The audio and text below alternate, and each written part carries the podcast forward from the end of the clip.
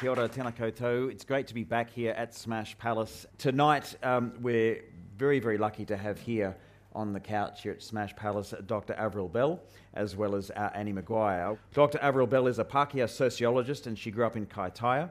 Uh, she wrote a PhD on Pākehā identity, and her current research uh, interests include the legacy of colonisation uh, in Indigenous settler identity politics and relations, uh, the role of tangata tiriti as allies to Māori, and in decolonial work and critical settler family history. And she's diving into her own family history as part of that research. We might hear a little bit more later on about that. She'll talk hopefully about political tensions, understandings, cross cultural relationships between Pākehā and Māori in Aotearoa. And next to her is Annie Maguire. She's also a sociologist and a tour guide with a vast knowledge of history, both Māori and European a deep understanding and passion for Maori culture. Born in and raised in Tolaga Bay, she's currently Te Aitanga Hauiti Hauora board member and Hauiti Marae trustee. And she owns and operates Tipuna Tours, um, is involved with the NZQA, EIT, Ngati Porou Hauora, uh, Māori Qualification Service, and she's a member of Te Ha Trust as well, which has been so instrumental in putting uh, this whole um, thing together. So um, please make both our guests very, very welcome.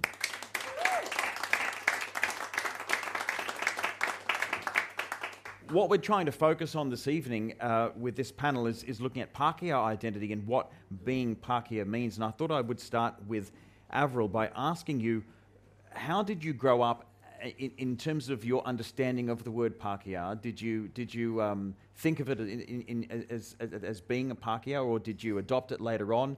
Uh, were you taught that you were a Pākehā? How, how did you um, treat the notion of Pākehā in your upbringing? It's quite a long time ago that I was growing up, 1950s, 60s, when I was a child growing up in Kaitaia. And at that point, I guess I knew the word Pākehā. I probably heard the word Pākehā at school, in the playground, or whatever. But we never thought of ourselves as Pākehā. I was not, certainly not taught to think of myself as Pākehā. It's like we were just New Zealanders, you know. We were, Māori were obviously different, but um, we didn't have any special name for us. And it really wasn't and that didn't feel like, you know, that was just normal, right?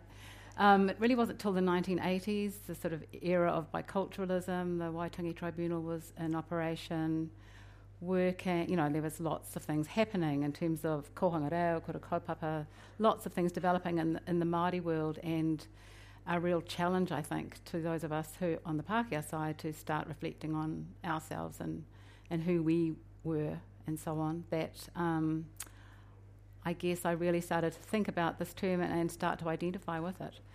So, um, and I thought about it a lot since then. It's been a bit of a lifelong journey, and it's not over. Um, I definitely strongly identify as Pākehā.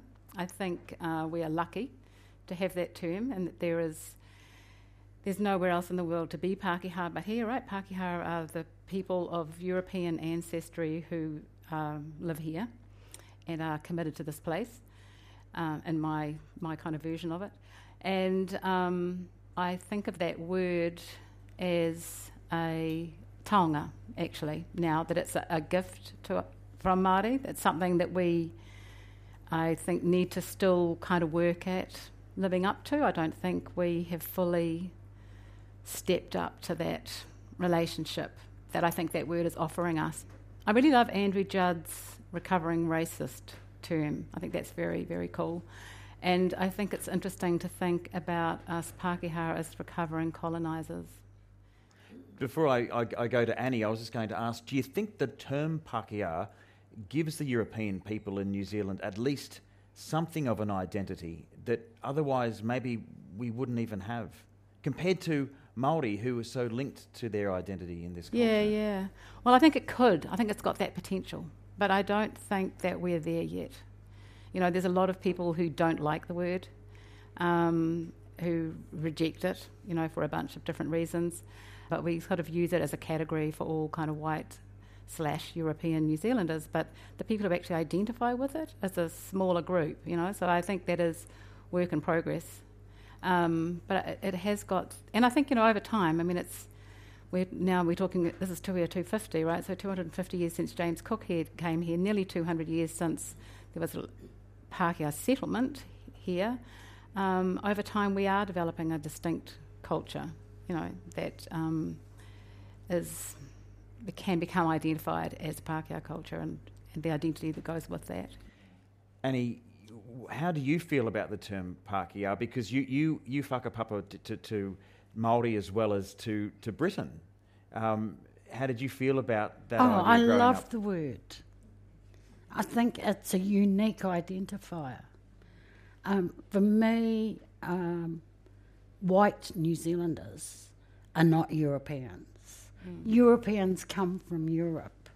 And so Pākehā is specifically identifies the white people of this country. Okay, so it's a word that I really like. It's been misinterpreted in the past. And I've always had my own interpretation of And what's what that? this- Well, I've divided it into pa, care, and ha. Three words. Pa, place or village. Care, foreign. And ha, breath, meaning the breath of a human being. And so put them all together, a, a, a person from another place, a different place, a foreign place. In your whānau, how has that played out over the years in terms of what, what a Pākehā is or how, how Pākehā you are? Oh, okay. I remember in the um, 60s when I started training college, uh, we were fractionalised. We had to give how much of a Māori we were or how much of a Pākehā we were. And it was really quite strange when we worked it out on eight great grandparents. And it turned out that out of my eight great grandparents, three of them were full Māori. So I was only three eighths Maori. So where was the other five eighths? And so um, when I look at my own family and see um, a brother with brilliant blue eyes, another brother with green eyes, blonde hair, and freckles, and white hairs, is he a Pākehā? Aye. I remember him coming home crying one day and asking my mother if the milkman was his father. How cruel can people be? And yet, I'm, I can't go saying I'm Pākehā because of the colour of my skin. If I did that, I'd cause an uproar. But if I go back to those fractions of three eighths Māori and five eighths something else, then I can, I can call myself a Pākehā. But I don't. Eh, because my worldview is a Māori worldview. I was brought up in the Māori culture. Okay. But having said that, I must also say that I was brought up knowing that I had uh, an Irish great grandmother, a Welsh great grandmother, a Scottish great grandmother, a Scottish great grandfather, as well as my Māori great grandmothers and grandfather. So you knew that early on. Oh, very early on. Well, would you like to discover and research and, and look at those European roots of your whakapapa Oh, as much as your. Maori side? Absolutely. I want to know what my Scottish uh, tartans are. I want to know what the uh, crests are because they're all there, whether it's the Scottish or the English or whatever. Um, and I think it was kind of really brought home to me last Sunday. Uh, give you an example, we were sitting in Auntie's Cafe at the Tolaga Bay Inn having breakfast, and it was packed. Uh, and there were Pākehā sitting there, there was locals, Māori, um, visitors, and so on. And uh, one of my nephews walked in, and I was going to say happy birthday to him. But before I could do that, he stood at the door, looked around at everybody, and then started singing God Save Our Gracious Queen. St- This is straight after the uh, World Cup semi final had been played the night before. And I said to him, Today you better shut up. And he goes, But Auntie, I'm English on my leech side. And I said, What about your Walker side? That's Scottish. And he goes, Auntie, You're, you're uh, a Glover. You're English. And I said, No, I'm a Maguire now, I'm the Scottish. He said, You were a Glover first. so that kind of brought home to me that, yeah, there's all these sides to us. And what I thought about was Tuia 250 and that dual heritage shared future.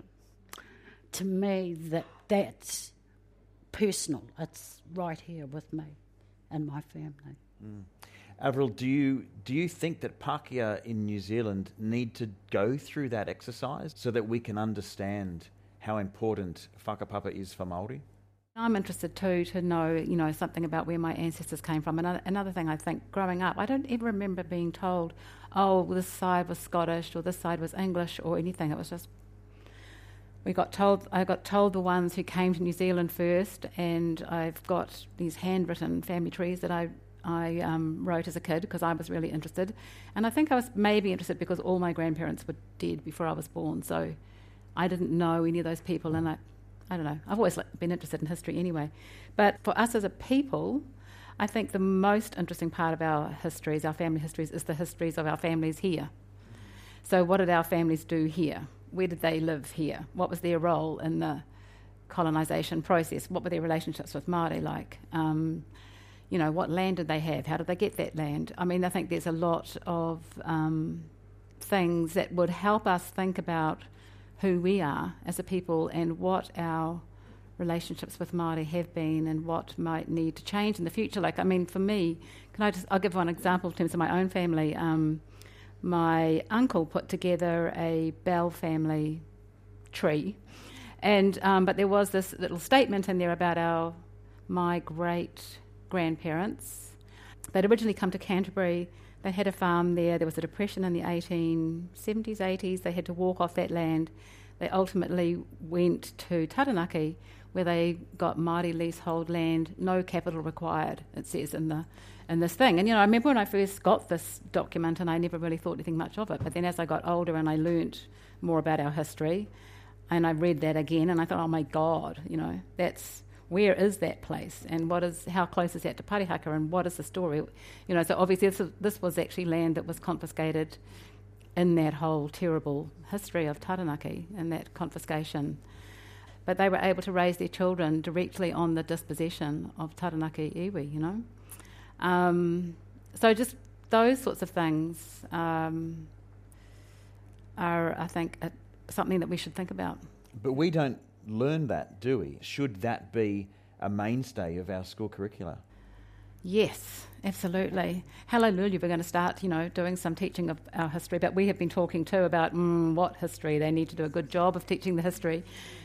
The Waitangi Tribunal reports are a fabulous treasure trove, and so every area of the country, I would imagine now, has got some what, tribunal reports that are probably held in the public library, and they're certainly downloadable online there's there's lots of history there that we can you know that we can engage with uh, to learn more about the places that we are living in, and also any places where our families have lived in the country previously. You know, and sort of as long as we've got some basic information about our own family, we should be able to start piecing together the times and the, what was going on for Māori at the same times, you know, in the same places. And I think there's a lot to be gained in terms of deepening our own connection to the place that we live in, you know, that it's not just a nice landscape or something, or the place we went to the beach, you know, but that it has got a deep history and that and we have our own histories kind of woven into it.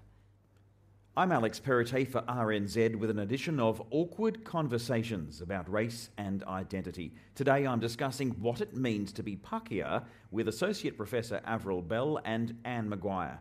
We're in front of an audience gathered in the distinctive location of the Smash Palace Bar and Music venue in Gisborne. And we're speaking as the Tuia 250 Ki Turanga commemoration of the first contact between Māori and Pākehā draws to a close. We can't change what happened yesterday. Okay, we can't change that history. We do need to know about it though. We need to know the foundation on which this country is built, and we need to know um, what can we do about tomorrow? What can we do to make it better for both Māori and Pākehā? And one of the things that um, I've been thinking about ever since the whole claims process started.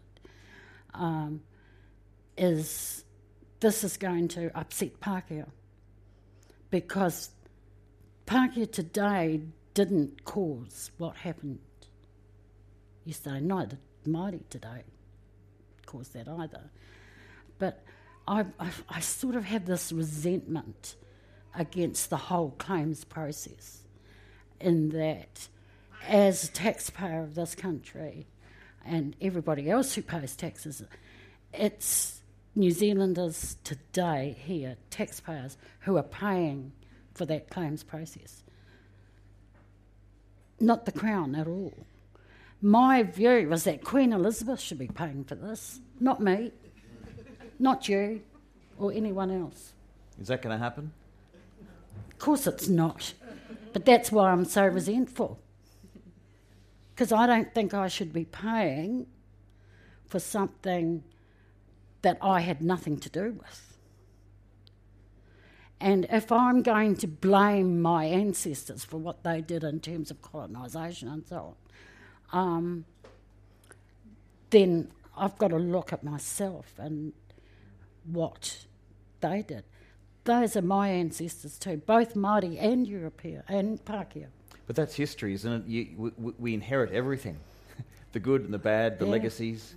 Um, Absolutely. Should, should, should, we own it as much as, say, Queen Elizabeth should own the mistakes no, of the she previous should crown? Own it. it was Victoria who signed the treaty. So those are the ones who should pay. I mean, they've got the money. Good oh, luck. Yeah. I mean, that's just a thought that I've had, and I suppose it'll, it'll continue to foster or fester away there until I come to accept it. As my mokopuna say to me, get over yourself. Are you concerned that um, Pākehā need to dive more deeply into Te Ao Māori? Well, I think they need to dive into the history of this country I spent 15 years of my life teaching Treaty of Waitangi at the local polytechnic. Um, I didn't like doing that either because uh, for me, the students were at that polytech to learn job specific skills, not the history of this country, because that's what the treaty is. It's what started off this dual heritage. I fully get what Annie's saying, and it's like you know I I teach at the university, and sometimes when I start talking about the treaty with stage one students, I see them going, "Treaty, we've done that," you know, at school, and you know, but what have they done? They've done some sort of, you know, they haven't done much, and they've probably learned some kind of formulaic story about it or something. I don't know. Let's face it, there's a lot we could spend a long time educating ourselves about the complexity of these things. But um, so the same risk, I guess, with the history. Oh, I've done New Zealand history. And I don't know how you get the, the balance. So you don't want to wait too long, but it also does need to be done carefully and thoughtfully. And one of the things, I guess, is um, it's just is money, right? So not just saying, oh, we're going to do it. We're going to say we're going to change the requirement for our teachers to um, to include this in their curriculum, but you actually have to put money into training them and giving them the time to upskill and to you know work out how best to do it, right? So I, I don't know if money's going with it, but I hope so. I think one of the things too we have to be careful of is ticking boxes. Yes. I, um, for since 2005, right up to 2019, I've been um, teaching um, local um, DHB staff um, two cultural workshops I do with them. Tikanga Best Practice is one of them, so that um, we're looking at um, how we treat Māori patients because they're the highest um, number that use the DHB. Um, and the other one is the Kete Kawara, which, when translated, we translate into our bicultural baskets. And um, one of the things that I'm really fearful of is that I used to get four hours for each tikanga workshop, and I used to get eight hours for the bicultural workshop. Uh, but I was told I had to save money. And so over the years, it's gradually dwindled down, and now we get four hours to teach both workshops. So I resigned because I don't want to be just ticking boxes. I don't want to be just doing the bare minimum because there are staff, and especially overseas staff, who need to know those cultural aspects. Do you see great? Uh, did you have hope for the current generation? I mean, you, you've you've been teaching um, and uh, and even supervising PhD students. What what do you see in their interests about what they want to study, particularly Pākehā? Um, uh, uh you know, do, you see a greater appetite to to dive into Ao Māori? Well, absolutely. Like where I'm working now um, in Auckland, I think partly it's a very multicultural student body. Um, and sociology, we're in a sociology criminology program. We seem to attract the the kind of left wing kind of activist type students anyway, um, and very sympathetic to uh, things Māori and um, particularly around the area of uh, criminology, you know, and incarceration rates and all that sort of stuff. They can see the injustice. You know, young people are pretty. If you give them the data about injustices, um, they get that. You know, pretty fast. It's, just, it's, it's, an observation yeah, yeah. I've made that, that, that there's a greater openness to to learning about Te Ao Māori, to embracing it, um, and um, and, and, and perhaps we're perhaps I don't know it's more of an optimistic point of departure that we'll we'll get to a place where where yeah. there'll be there'll be um, that those prejudices will wash away, such as the ones we hear on the on Talkback with Marcus Lush. yeah, but one of the things I've noticed, Alex, is that um, Pākehā will listen to Pākehā and take note of what Pākehā And a good example is the um, redemption songs written by Judith Binney about Te. Now, up until then, Te was vilified as a murderer. I was brought up in that ch- Ringatu church.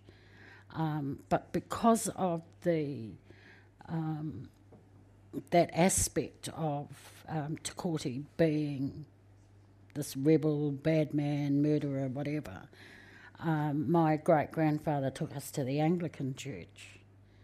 Okay.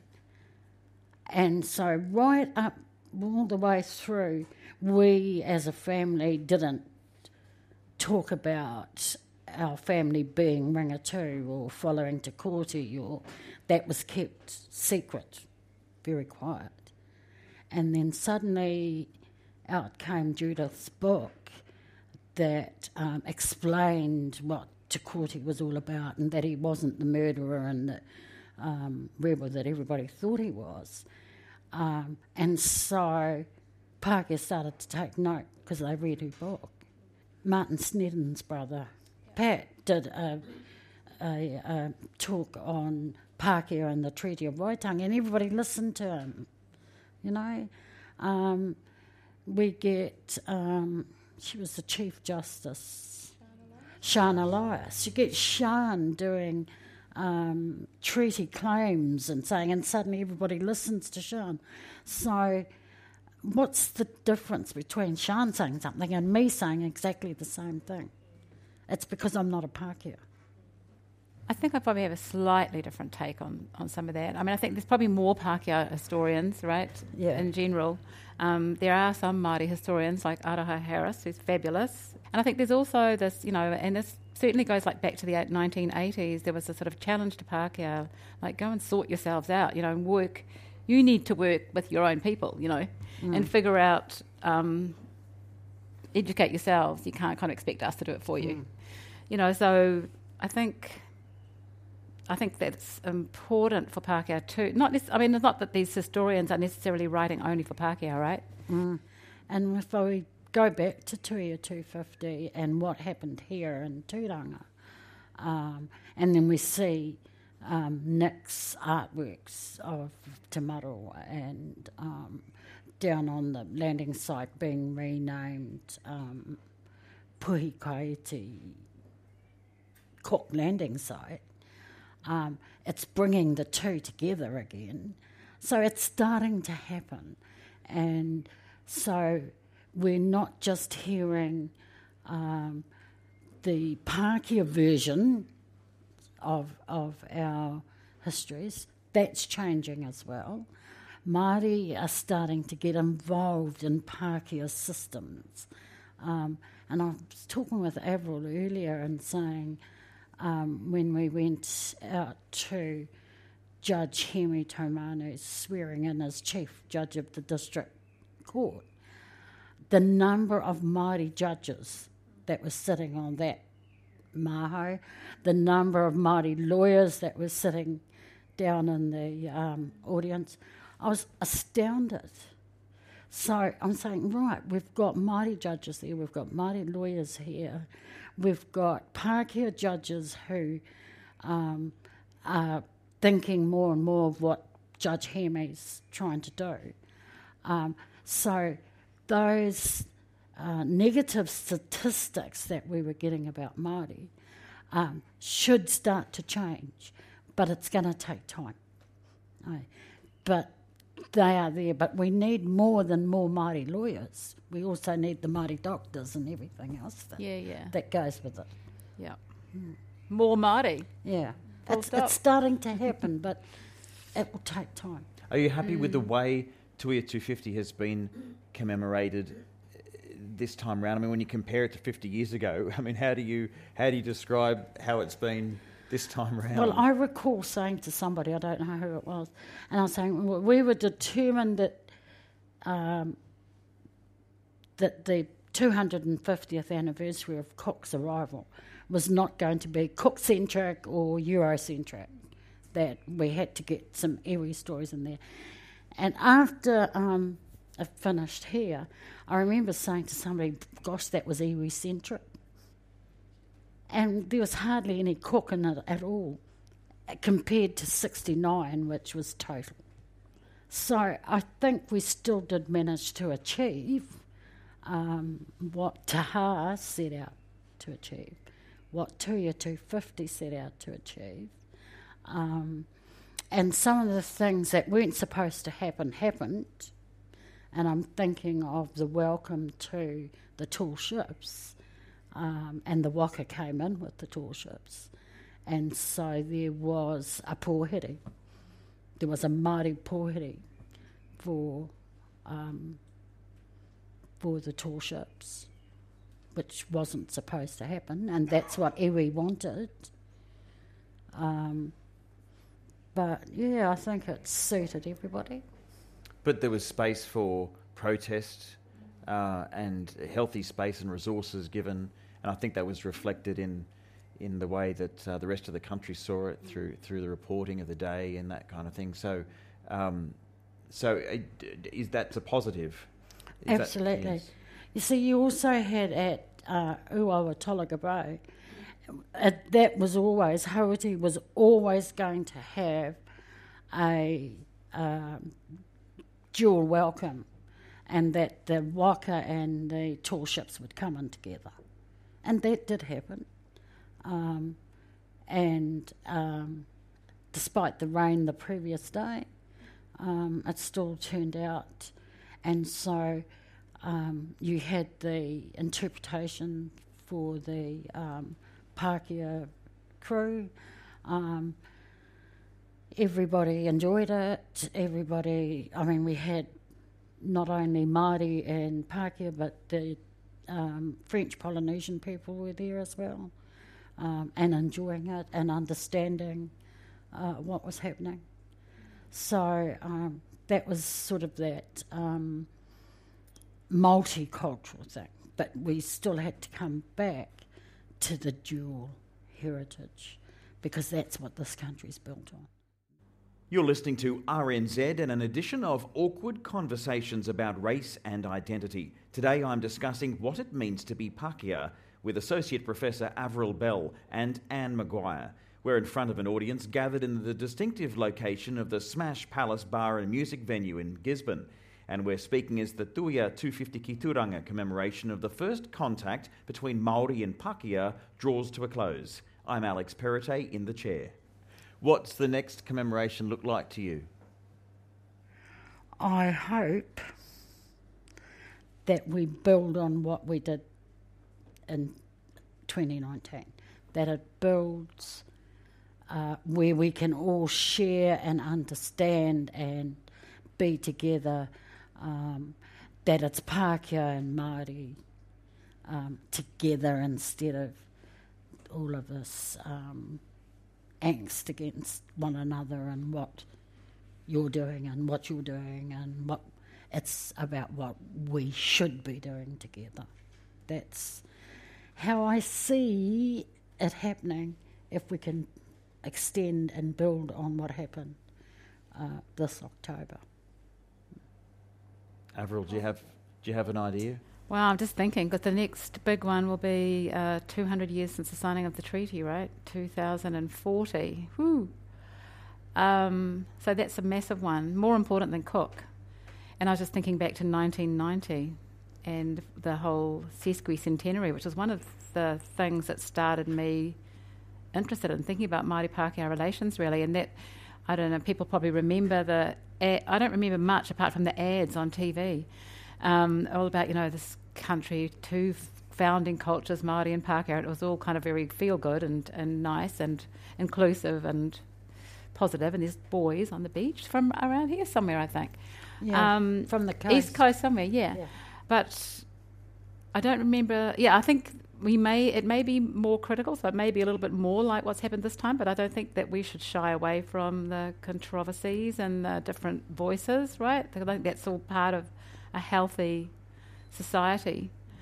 Um, but it would also be wonderful to think that we have really achieved something significant in positive terms in the next 20 years. We'll have a whole generation of adults who've been learning New Zealand history in schools. and um, and he's talked about, you know, the Māori lawyers and the judges and the, you know, I think there's a lot of institutions where a lot of things are slowly changing to bring in um, kaupapa Māori, matauranga Māori, Māori people, Māori mm. values, um, and we'll hopefully see a lot more of that in that time. I can't think why we shouldn't. But the other thing I think that's, re- I mean, it's not part of this conversation, which is kind of centred on Pākehā, but you know, we are very multicultural, and I think the whole um, the relationship. It's not just a Māori Pākehā relationship, is it? It's all of our, all of us and our relationship with Māori, um, all the non-Māori peoples of the country, and it would be really nice to see uh, that being really positively celebrated by that by that point in time. You're right, Avril. The treaty is important, and so 2040 will be. Um, one of the things that I want to get across too, all of us as New Zealanders, is that we are still a monocultural country. Mm. We're not multicultural at all. We maybe have a multicultural society, but as a country, we're still monocultural. We're still based on Westminster law. So until that changes, we all, as New Zealanders, are under the same law, but it's a, it's a monocultural law. It's not based on any Māori value or Māori law or anything like that. And Māori law is always seen as L O R E. Yeah. And yet there are some LAWs in there. Yeah. And until we start adopting some of those into our system, um, and the fact that the Māori language is supposed to be an official language of this country, which means we still teach English, so why can't we teach Māori language as a um, compulsory subject? And until we start doing that and changing that system and introducing Māori law, LAW, into our system, that's when we can start talking about being dual culture or mm. multicultural. Yeah, yeah. But until then, until that happens, we will remain a monocultural country. Time now for audience questions in this edition of Awkward Conversations recorded in Gisborne. Karen Johansson speaking. Um, what do you think of the notion that Māori, is, as always having been brilliant strategists, are actually conducting a pincer movement by stealth? in that moko is really sexy. Something like fifty billion dollars uh, of our economy is Māori Māori money. Um, music. No, it's not just teaching history in schools that we're looking at. We have resources with kuia and kaumatua out there in our in our community about place-based learning with our waka hourua, uh, for example. Um, perhaps, what do you think of the notion ma- maybe of, of looking at it more broadly that parents are first teachers of things Māori? No, um, and I think we are being overtaken, and maybe by 2040, we will be looking at something really positive. Now, we are 15% of the population, um, but we're going to have 100% in impact. What do you reckon, Annie? I think you're right, Karen, and um, we do need to look at the broader um, aspects of our cultures and um, introducing those and teaching those. Um, but because we've for so long been under the one system, it's going to take time.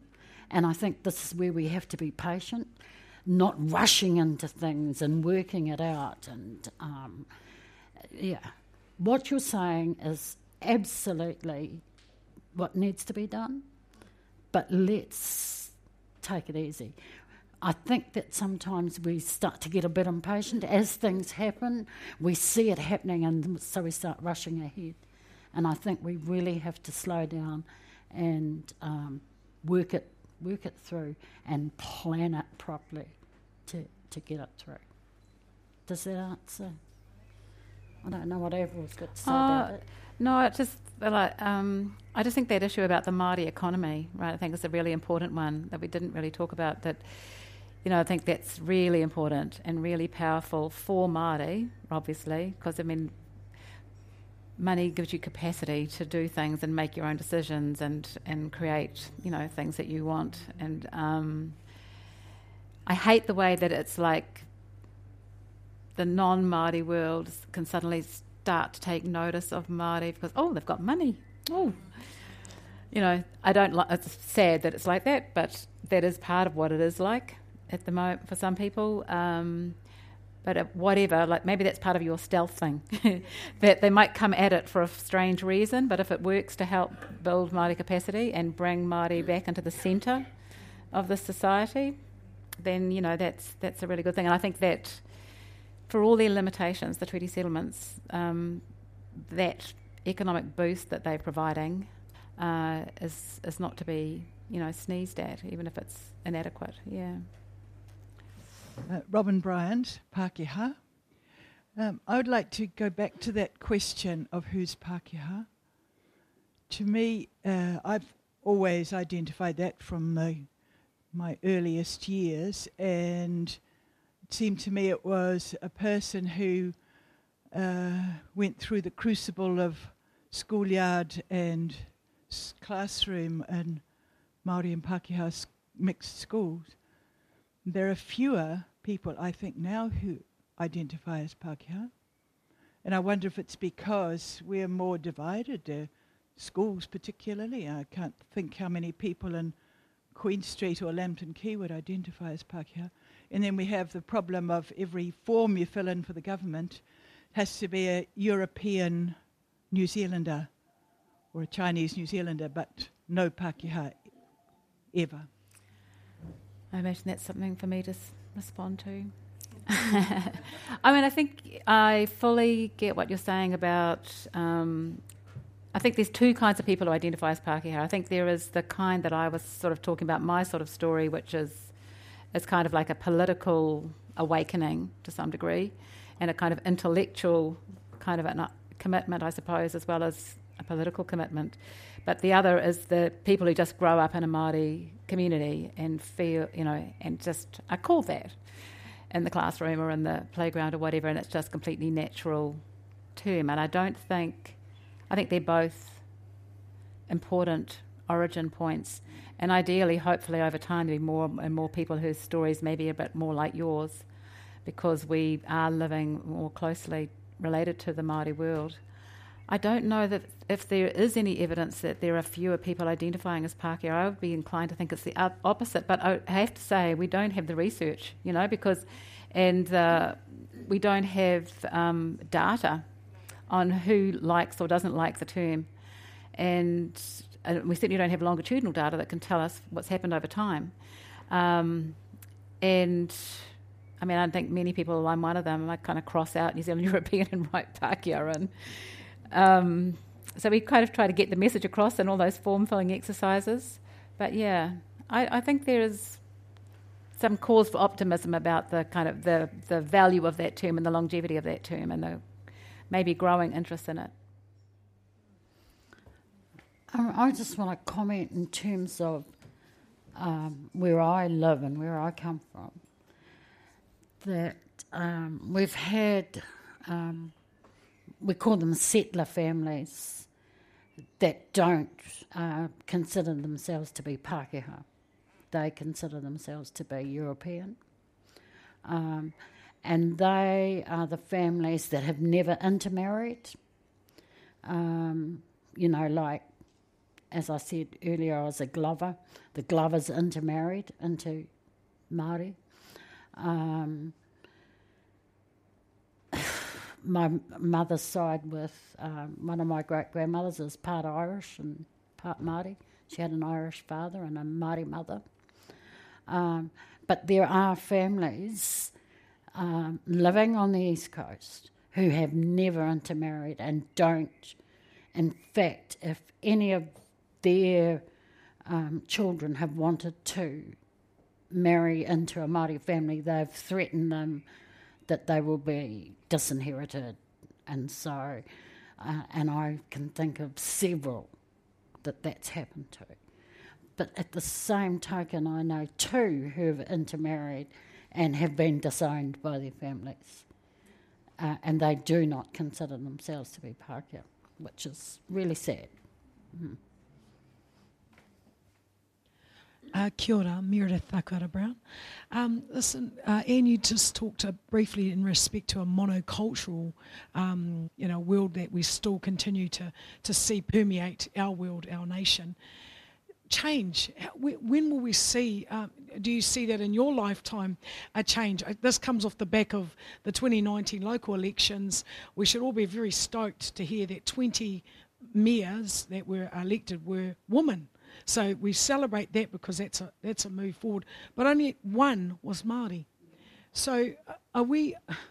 Are we expecting change to come in the small kind of pockets of, of you know, we celebrate that woman are taking lead roles, but where do Māori women feature in, in governance or in leadership roles when we're still in this monocultured, um, you know, strong, strong sense of that viewpoint? Um, so when does change uh, really get to be celebrated for Māori woman or for Māori in, in your lifetime? Mm. Um, yeah, that's hard. Um, I, I did notice the the change for women, which is really amazing for this country, um, and seeing women prime ministers, for instance, you know that's happened, um, and I've been fortunate enough to have met two of those women.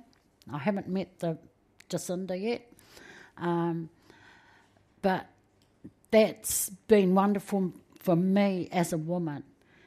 But I take your point in terms of where do Māori women um, come. Our Pākehā women are moving on and getting there and doing it.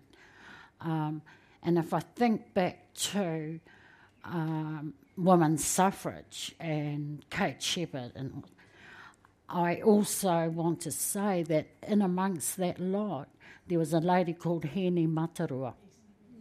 I, but she's never been recognised as a, a suffragette. Um, so we need to start bringing those stories forward so that our Māori women have got those role models. That's how I said. And once again, it won't happen overnight. But if we start bringing, bring yourself forward, Meredith, aye, as a, as a role model. And so that our Māori women can see that, and so it will start to happen. I'm a, um, a New Zealander. Uh, as of last year, became a New Zealand citizen. And last uh, Saturday night, was it? I actually um, cried because the All Blacks didn't win.